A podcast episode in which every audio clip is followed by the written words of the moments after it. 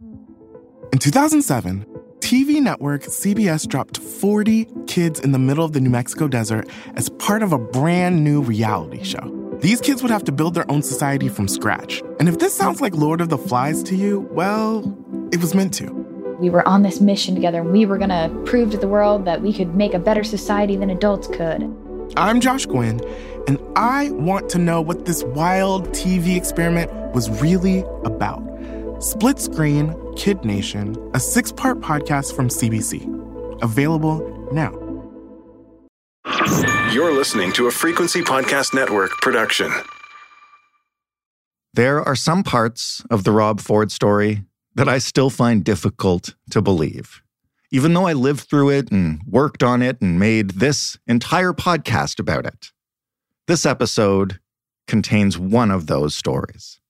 In the fifth episode of The Gravy Train, Toronto and the whole world are abuzz with the news of Mayor Rob Ford's crack video, and the mayor is being watched by his own police force, a group of investigators that report directly to the chief in an investigation called Project Brazen, which is, given the behavior you're about to hear, just an absolutely perfect name.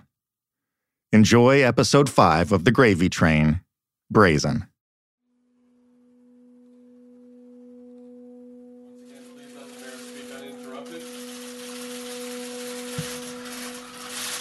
Wow, full.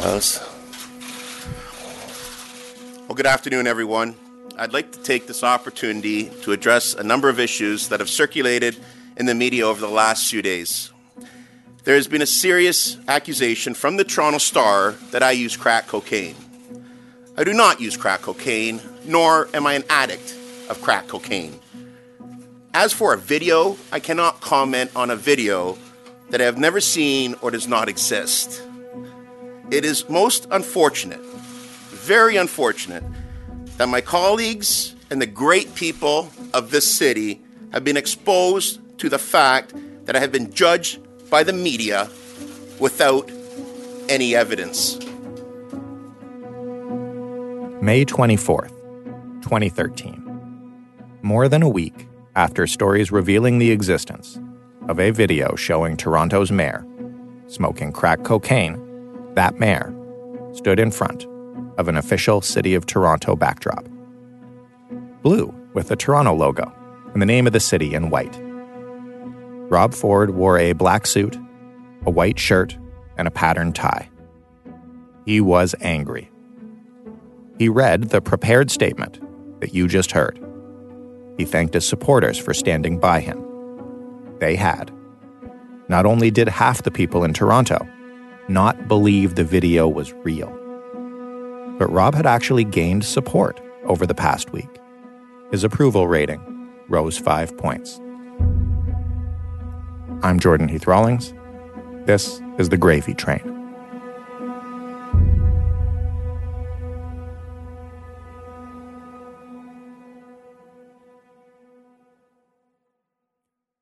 Last time we talked, I told you about a photo, an infamous photo, of Rob in front of a house with three young men. One of them was named Anthony Smith, and he had just been murdered. It sort of becomes this clue that we follow for a long time because we actually had a, a reporter driving through the Etobicoke area looking for the house in the photo, which we now know is 15 Windsor, the central setting in this whole thing. That's Jennifer Pagliaro. Today, she is a City Hall reporter with Rob's nemesis, the Toronto Star. In 2013, she was a crime reporter at the Star, and she was hunting for the house in the photo. So was every reporter. And if a group of reporters hunt through one neighborhood for one specific house for long enough, they find it.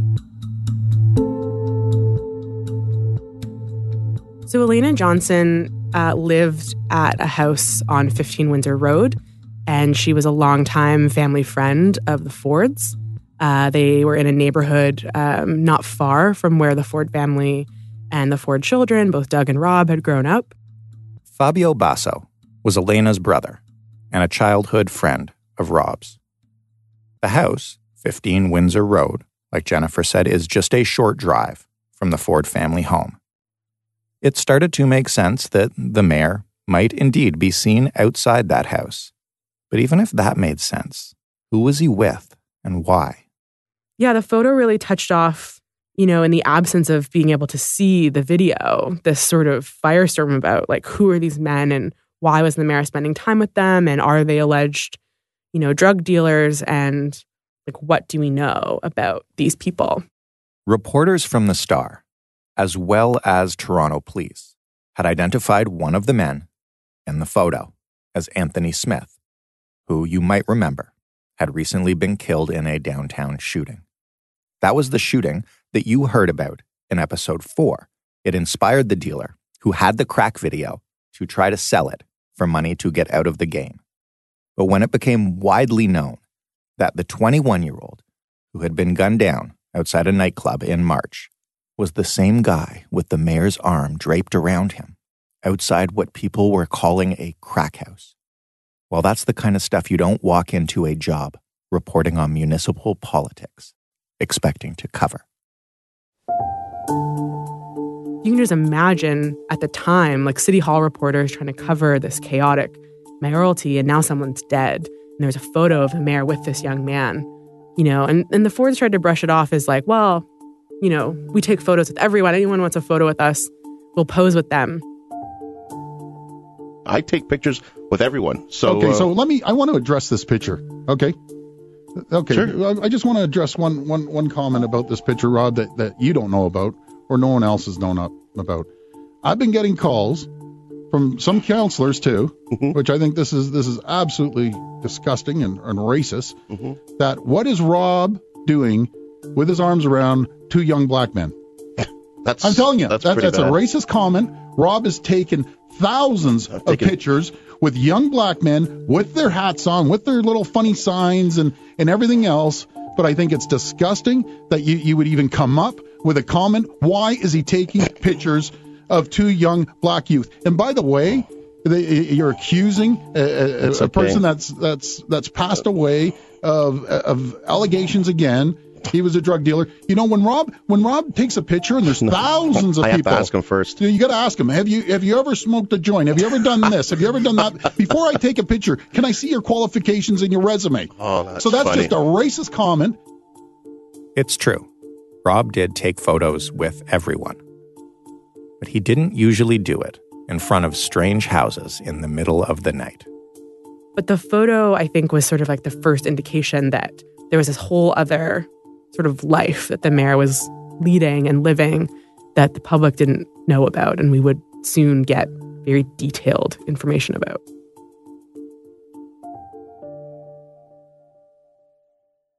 According to the police, Anthony Smith was a member of a street gang called the Dixon City Bloods.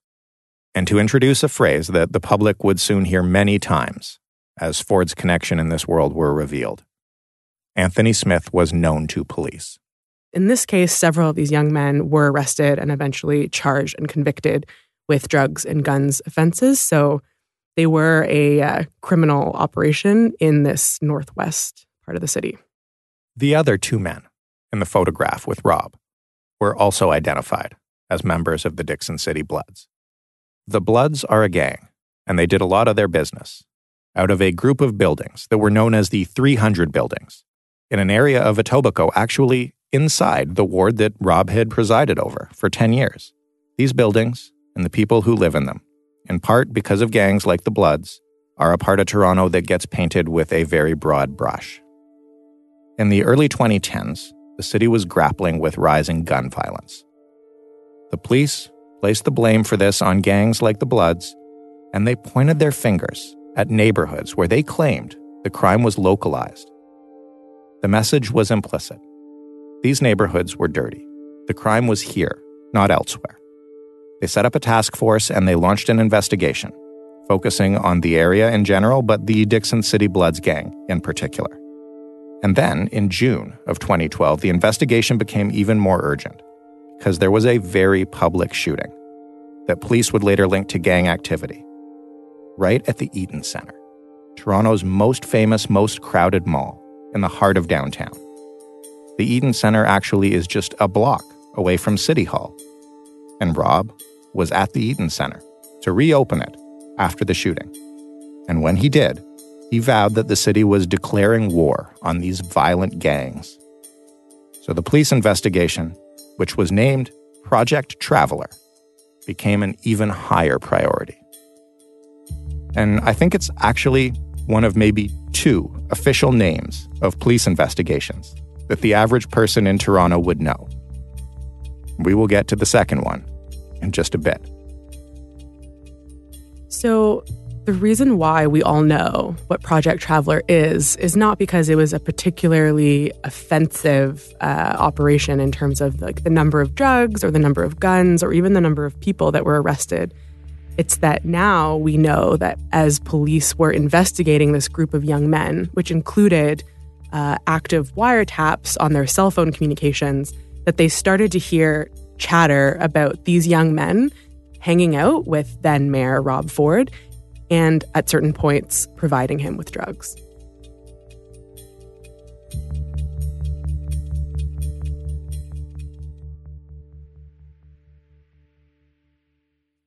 In the course of the investigation, police went to court and asked for and received permission to listen in and to record the phone calls made by several members of the Dixon City Bloods. These recordings were later entered into evidence in court. What? Hello? Hello. Yes. Yeah, what's going on? He's here. Who? He's here. Who this? Rob. Who? Rob Ford. That is a conversation between Elena Johnson, who goes by the nickname Princess and, as I mentioned, lives at 15 Windsor Road. The other person is Liban Siyad, an alleged member of the Dixon City Bloods. Soon after he gets off the phone with Elena, Liban receives a call from a friend. Yeah, yeah, yeah, go to Princess's crib. Rob Ford wants some choco. You can probably guess what Choco is slang for. So later that night, Liban heads to 15 Windsor Road with another friend who goes by the nickname Juice Man. Later that same night, Rob Ford arrives at 15 Windsor with his friend and sometimes driver Sandro Lisi. Sandro and Rob were nearly inseparable. Sandro was nine years younger. The two men had been introduced by a football player from Don Bosco, who was helping Rob coach at the time. Sandro and Rob became really good friends. Jennifer Pagliaro was struck by how members of the Dixon City Bloods referred to Lisi in conversations when they thought no one else was listening. You know, he had sort of a, a striking demeanor. There's some interesting wiretaps where the young men in the Dixon Road complex referred to him as the military guy. He had sort of a close cropped haircut, uh, kind of lanky. Uh, he rarely spoke. I've actually almost rarely heard him speak words aloud. He's a person who uh, is, as the as they say in the vernacular, known to police, and he's known to police for some quite unsavory um, issues. Kevin Donovan, the investigative reporter from the Star, did extensive reporting into Sandro Lisi's past. I'm just going to read you a bit of what he found. Lisi had been charged at least six times with drug possession. In 1999, he was driving a car that critically injured a 76 year old woman. She later died. Two men that the Star interviewed said Lisi carried around a vial of bed bugs. He told them he used it to threaten his enemies. In 2001, he was convicted of criminal harassment after a young woman he was interested in complained to police that Lisi was stalking her. He said, quote, I'm going to break your legs, you fucking bitch. And, quote, as soon as you leave your building, a 45 gun is pointing at you. In 2002, now Lisi is 24, he stalked an 18 year old student at a Toronto high school. He went into her class, made eye contact, and made a throat cutting gesture with his hand. He also later punched the young woman in the eye. In 2007, assault, uttering death threats, criminal harassment, another former girlfriend who said Lisi was stalking her. He was alleged to have punched her while they were driving the car and threatened to throw acid in her face. You get the idea. Rob had his own little world, and, and Sandro Lisi was a big part of it. Sandro drove him around, and uh, a person who you know allegedly provided Mayor Ford with with drugs, and and interestingly enough, uh, was the driver of the car uh, that took uh, Rob Ford to the Garrison Ball, and that's who Sandro Lisi was in Rob Ford's life. He was a bit of a fixer, I think. Um, I think they were very close, and uh, I mean they would often go to uh, to sports games together, uh, and and they they hung out a lot. So Lisi and Rob showed up at Elena Johnson's house at 15 Windsor Road, and they are partying with Liban and his friend. At some point in the night, the friend, Juice Man, takes Rob's cell phone. And the next morning, Rob realizes that his phone is missing. He tells Lisi, and Lisi gets on the case. And Lisi calls Liban. Yeah, you met me yesterday, bro. You were drinking tequila with me. Yeah, what's good? What's up, bro? You guys grabbed uh, the mayor's phone last night. No. Yeah? Honest to God, I never took no phone. Well, you or your boy grabbed the phone, bro. We need it back. I never took no phone, honest to God. Okay, we gotta figure this out, bro. Rob's freaking out. He needs his phone. You gotta give me a call your boy right now, and you gotta get that phone back, okay, bro? Alright, give me a little bit. I'm gonna, I'm gonna come by. Bro, we need that phone ASAP, eh? This is the mayor we're talking about, eh? I know, I know. Give a little bit. Bro, gonna he come can put heat on all of Dixon if, this, if, if things don't go the way they're supposed to go today. You know that, right? According to wiretaps, Lisi sets up an arrangement to get Rob's phone back. He'll get it from Juice Man in exchange for some weed. These exchanges between Liban and Lisi and Elena are important because they mark the first time that the Toronto police heard direct reference to Rob Ford doing drugs with gang members that they were investigating. In this wiretap, one of the things Lisi says is that there will be heat on Dixon, meaning police attention. And that's the beginning of this whole case that eventually reveals the wiretaps. Obviously, hearing the mayor's name over an active wiretap guns and drugs investigation is unprecedented in this city. And so, what they did was try to start a separate investigation to get to the bottom of whatever it was. This is the other investigation that most Torontonians could name. It was called Project Brazen 2, and it was focused entirely on the behavior of Mayor Rob Ford. The police launched it two days after the story about the crack video was published in Gawker and then the Toronto Star. And when they listened to the wiretaps, the police learned that members of the Dixon City Bloods were also reading the newspaper. Bro, go to the TorontoStar.com. I can't. I don't have no internet. Why? You heard about that? No, what happened? It says that there's Somali drug dealers shopping around a video of the mayor. Shut the f up. And like then the call ends and they are panicking that suddenly now there is all this attention on their little community and that they are being charged with having this video or that one of them has this video and it's like a hot potato like no one wants to be responsible You have to understand that all of this is happening at the exact same time. The city's media is going crazy over the fact that the Star is reporting the mayor smokes crack. The mayor and his family are denying that outright. They are claiming it's a complete lie that the Star fabricated the story. This is also the exact time that the poll that I mentioned, the one that found half the city, believed the mayor and not the media, was in the field. And what none of these people knew, not the mayor, not his family, not the media, not the public, is that a police investigation into guns and gangs has now turned up wiretaps of gangsters talking about getting drugs for the mayor. So Bill Blair, who is the chief of police, puts his top cops on the case to investigate the mayor secretly. One of them, in fact, was a man who would eventually replace Blair as the chief.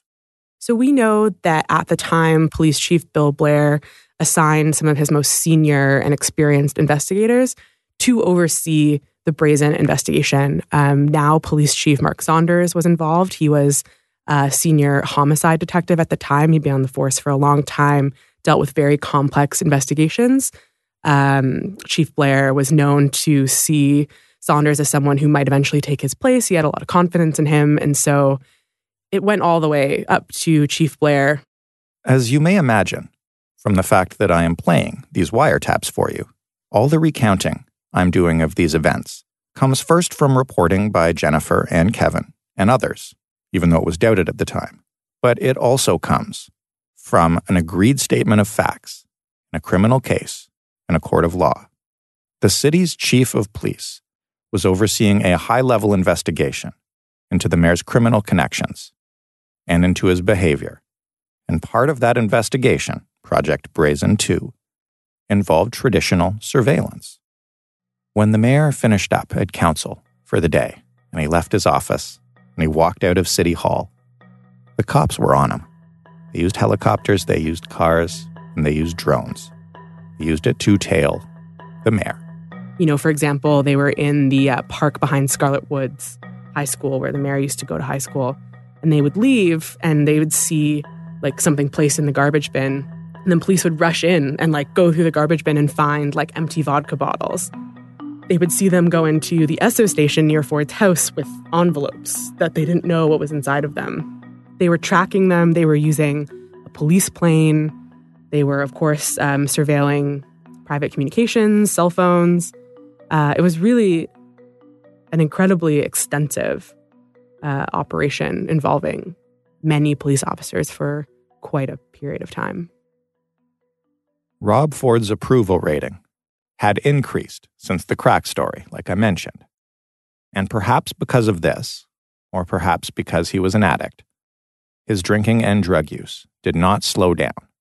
While the whole town was talking and the police were trailing him, if anything, he became more reckless.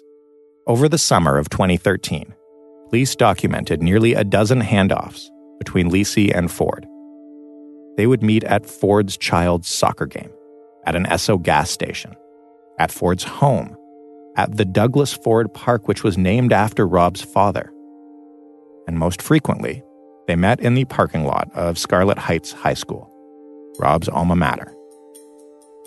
This was all done during the course of Rob's work as mayor, like in the middle of the day. This is Canada's largest city. Things were happening, and the mayor was just off somewhere. On July 8th, for example, the city was hit with a horrible rainstorm. A month's worth of rain fell over a few hours. People were stranded on commuter trains and in their cars and in the subways. It was the largest rainfall the city has ever had. It was at the time the most expensive natural disaster in the history of the province of Ontario. Rob didn't address the situation that night. He didn't talk until the next morning. He said he'd spent the evening in his SUV with his kids while the storm hit, listening to the radio to get information. And then, a couple of days later, while the city was still cleaning up and trying to assess the scope of the damage, Lisi met with Rob at the Esso gas station near Rob's home. Lisi put a manila envelope in the passenger side of Ford's Cadillac while the mayor was inside at the gas station. The meeting was observed by surveillance officers and it was caught on the gas station's cameras. As all this was going on, Rob was being asked about the video, and he was still totally and categorically denying it. These allegations are ridiculous. It's another uh, story uh, with respect to the Toronto Star going after me, and that's all. But that, that's all I've got to say for now. But it's not Thanks, just the Toronto Star, sir. It's also the Gawker. So the so the video is just made up.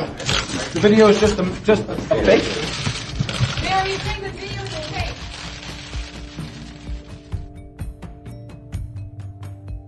While Rob was publicly denying the existence of the video, Lisi was working behind the scenes to get the video back. On the afternoon that the crack video story was initially published, Rob called Lisi twice. Police records show heightened activity on Lisi's phone right after those stories were published. Lisi started calling his contacts from the Dixon area. And this would be the beginning of the case that I mentioned earlier that would eventually prove all this reporting to be true. Hello? Yo, Tim. Yeah, who this? The guy from uh, that day, remember? Uh, the phone? One of the first calls Lisi made was to one of the few contacts he had in the area, Liban Siyad. He'd first called Liban when the mayor got his phone taken by a guy named Juice Man. Lisi wanted any information he could get about who had the tape, about where the tape was, about if he could get the tape back. Hey, listen, if you can get to the bottom of it, uh, you know, see what you can do. Yeah, yeah, I'm not even in the Someone- video. Somebody's trying to put out a video, bro. Somebody's trying to put out a video? Of what? Yeah. Of him. Huh? Of what? Of him, of him. After that phone call, Liban calls Mohammed, the man who filmed the video of the mayor smoking crack. Liban is worried. He sounds a little panicked. He thinks that the frenzy around the Ford video will bring attention onto him. He says, Yo, dog, the man's gonna bring feds to my house, bro. I don't want that to happen. Mohammed replies, Me too, but adds, There's no video. These guys are not gonna get no video. Yeah, yeah, yeah, dog, the man is gonna bring sex to my house, bro. I don't want that to happen, bro. The man knows my everything. They already know everything about me, man. Me too, you dickhead, but there's no video. These guys are not gonna get no video all of them. Liban was worried because Lisi was threatening to put pressure on everyone in the area. He was threatening to use the mayor's resources to direct police attention to the Dixon City Bloods and the buildings where they lived. Hello? Yo, Tim, you see the heat, bro? Huh? Who's this? You see the heat on Dixon, bro? What? What happened? It's gonna get worse, bro. It's gonna tell, tell all your boys it's gonna get worse and worse. Hey, hey, hey, hey! I'm not involved, buddy. I'm not involved in Bro, this. I'm just telling you, tell your boys the message, eh? The whole place is gonna get heated up. Yeah, all nothing's gonna summer. Listen, listen, nothing's gonna All happen. summer, bro. All Yeah, summer yeah, the phone gets back. The whole place Yeah, is gonna get lit right up. I don't know what you're talking about. I don't know what you're talking about. I'm not. I'm not involved in this. eh? Bro, I'm just telling you, put the message out to your people. Yeah, yeah, yeah, yeah. Don't worry, don't worry. Don't, get heated. all right, don't worry about it. Don't worry about it. It's all good. All right. Don't worry about it. Good. While the Project Brazen team was listening to these calls and putting together evidence against the mayor, there was still another police investigation happening Project Traveler, which was aimed at guns and gangs in general and the Dixon City Bloods in particular.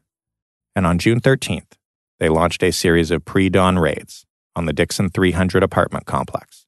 Robin Doolittle was staked out there with another reporter from the Star to watch the raids. From the car, they both have a clear view of the circular drive that surrounds the buildings. Here's Robin. And all of a sudden, this circular road is just filled with moving trucks that kind of come out of nowhere. They just, they're all going fast and it's like boom, boom, boom, boom, boom, boom. And there's just, I don't know, dozens of them, it feels like. And then all at once, the backs of these trucks fly open and cops in full riot gear come marching out like ants. Like just more police than I've ever seen in my life. And I covered the G20. And they just like ants kind of like come out of these trucks and start walking very briskly into these housing units. And they're going up into the apartments. And then suddenly you start seeing huge flash flashes coming from the apartments. I think they're called flashbangs, but they basically like they bust open a door with a battering ram. They throw in this, I guess, tiny little explosive device that makes a huge bang and lets off a huge amount of light, and it's supposed to disorient the people inside. And you just start seeing them because it's really dark outside. You start seeing different apartments light up and people starting to scream and yell. And um, then we start seeing people kind of one by one be brought out in, I don't know if they were in handcuffs, they're probably in like ties around behind their back, being led into different cruisers, being arrested. And, and the sun is kind of starting to come up a little bit. But um, yeah, it was it was crazy. During that raid, the police arrested several members of the Dixon City Bloods, and they confiscated evidence, including laptops and cellular phones. And they started looking through the files on those laptops. As a result of the evidence that was seized on June 13th at the conclusion of Project Traveler, a number of electronic devices, computers, telephones, and hard drives were seized, and all of the devices that have been seized have been subject to forensic uh, review and examination by members of the Toronto Police Service Intelligence Unit Computer Technology Section. That was Toronto Police Chief Bill Blair. It was October 31st, 2013. Nearly four months after the Project Traveler raids. After a whole summer of denials and brazen behavior, Toronto police confirmed what members of the media already knew. On October the 29th, on Tuesday of this week, we received information from our computer technology section that in the examination of a hard drive that had been seized on June 13th, they were able to identify a number of files that had been deleted and that they were able to recover those files. As a result, I have been advised that we are now in possession of a recovered digital video file relevant to the investigations that have been conducted. That file contains video images which appear to be uh, those images which were previously reported into the, in the press. Uh, respect to, with respect to uh, events that took place, uh, we believe, at a house on Windsor Road in Etobicoke. That information has been turned over. To investigators. He's talking about the crack video. Rob responded to the chief's public comments on his public radio show. I've been thinking for a long time on what I'm going to say today. And first of all, um, I believe that uh, this video, I want the police chief, Bill Blair, to release this video for every single person in the city to see.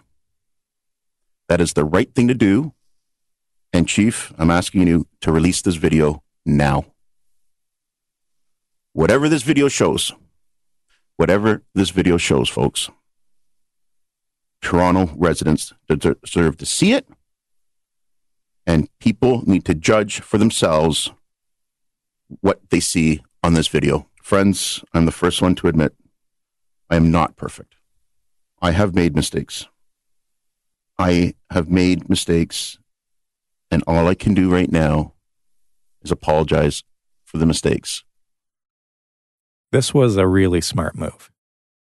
Rob knew that the police were unable to release the video. It was evidence in an ongoing criminal case. As a result of the Dixon raids, several members of the Dixon City Bloods were arrested and charged with drugs and gun offenses. Sandro Lisi was charged with extortion for attempts to retrieve the crack video.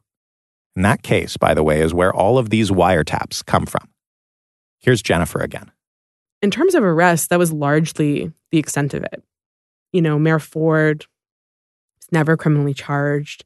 He never testified uh, at all in any of the uh, proceedings that were part of this whole saga. Um, and for the most part, the only people who were ever charged and convicted as part of this whole thing were several young men from this Dixon Road community who had spent time with the mayor. Jennifer began on that story as a crime reporter.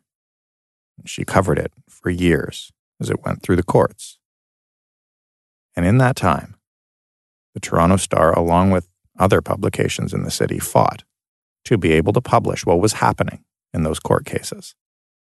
And finally, three years after police announced they had the video, Jennifer attended the trial of Sandro Lisi, which had finally made its way to the courtroom. But I think the most surreal moment in all of this was actually years after these Project Traveler raids. One of the main characters in this Rob Ford saga, uh, Sandro Lisi, was facing criminal charges and as part of that case, the Crown prosecution presented the crack video as evidence in open court. So if you can imagine I'm sitting in a second floor courtroom at Old City Hall, which is right next to City Hall. You can almost see City Hall at the window. And because it was a preliminary hearing, it's all off the record, like it's all protected information. And it's me, a few other reporters, and a very well timed field trip of journalism students. When I arrived in the courtroom, I saw that there was a flat screen TV setup the police had put together this incredibly long PowerPoint presentation. And they got to a slide, and the slide just said video of Robert Ford. And I was like, holy crap, this is going to happen in this courtroom. And it had been years since we learned of this crack video. And the judge said, okay, play the video. And like, we all watched this 70 second clip together, the like two dozen of us in this courtroom. Uh, and it would take another year for that video to be made public at the conclusion of that proceeding. But some of those very strange moments, you know, watching a video of the former mayor smoking crack in a courtroom next to City Hall with a bunch of journalism students was pretty weird. The basis for the extortion charges against Lisi were the wiretaps that you heard, in which he threatens to bring the heat, meaning the police, on the Dixon complex. Liban, the man on the other end of those calls, eventually testified at Lisi's preliminary hearing.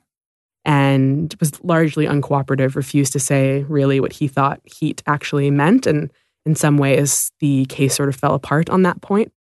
Because of that, the Crown dropped the extortion charges against Sandro Lisi meaning that after all these years, the city of Toronto finally saw their mayor with a crack pipe in his hand, shaking in his seat, mumbling unintelligibly. And yes, just like Robyn and Kevin had said right away, the video was well framed, it was crystal clear, and it was unmistakable. It was the mayor of Toronto smoking crack. That's why he wants to be involved in everything. He wants to fight everybody's battles, and, and it's, it's going to kill. Excuse me, kill you. Not kill fucking. You know. Don't do it. The kids spend. Your kids are important to you. That's that's that's what drives you, baby. That's what I love. So, that's why we love you. Okay. No, you don't know. Your children, okay, your family, they're gonna catch your kids, your Other fucking people, footballers. You here, man. Your, your kids that play football. That's what drives you. Family, Fuck, kids, driving the minorities, and your dude. fucking. I'm right wing. I fucking take these kids on my You're right wing. No, they say I'm just right wing. Oh, yeah. Radical oh, yeah, fucking yeah, guy. Sure, sure, yeah, sure, sure, sort yeah, of. sure. Oh yeah. Yeah. What, what- the fuck is the liberals then? I'm right. Uh, Liban. Lee man, Liban. Fucking. That's right. Mr. Trudeau right there. I No, like fuck, to, it's, I like to get that fucking Justin Trudeau and shove my foot as far up his ass because I'm sure it goes real far. that's what you get, I'm sure my fucking you'll tickle his fucking nose hairs with my foot up his ass because he's such a fucking shit digger, man. She's a fat. I hate Trudeau, man. She's just saying. Fucking bullshit. It would take years until 2016 for the public to actually see the tape. But even in 2013, the investigation that found the video took almost six months from the first report of the video's existence to the Halloween press conference when the chief confirmed that the police had it. It took 168 days, and every single one of those days was a circus. You know the way the news cycle moves now? With a new scandal or a tragedy or a crime or an accusation every four hours. So your muscles never unclench and your nerves never stop firing. The way that we allow the last insane thing to make no impact because there's already a new insane thing to talk about. This was our first taste of that. This is where it came from. It was a five and a half month glimpse into our world today. That's next time on the Gravy Train. It amped up to circus levels. Probably in one of my drunken stupors. And his excuse for smoking crack is he was drunk. Rob Ford admitted he was not perfect, but refused to step down. Мэр Торонто Роб Форд, замеченный в употреблении наркотиков. Airport, you're smoking crack right now. Where are you getting this? You'd be surprised how fast I can move. Man, Holy Christ! If you think American style politics is nasty, you guys have just attacked Kuwait. I'm Jordan Heath Rawlings, the host and writer of The Gravy Train. Annalisa Nielsen and Stephanie Phillips are producers and editors, and they stitch this whole thing together.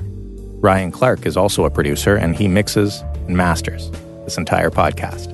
Claire Broussard and Amal Delich provided editorial guidance along the way. Rob Purchase and Daniela Giantomasso helped with our archival sourcing.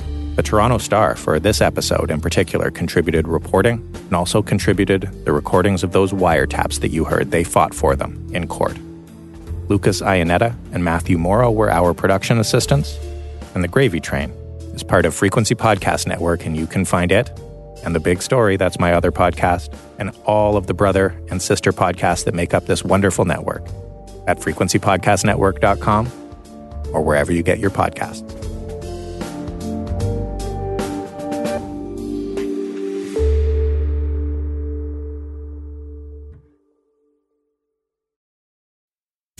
My name is John Cullen, and I want to tell you a story. It's a story about a scandal, broken relationships, gossip, rumors, money, corporate rivalry, and curling. It's the story of Broomgate, how a single broom, yes, a broom, turned friends into foes and almost killed the 500 year old sport of curling. It was a year I'd like to forget. Broomgate, available now.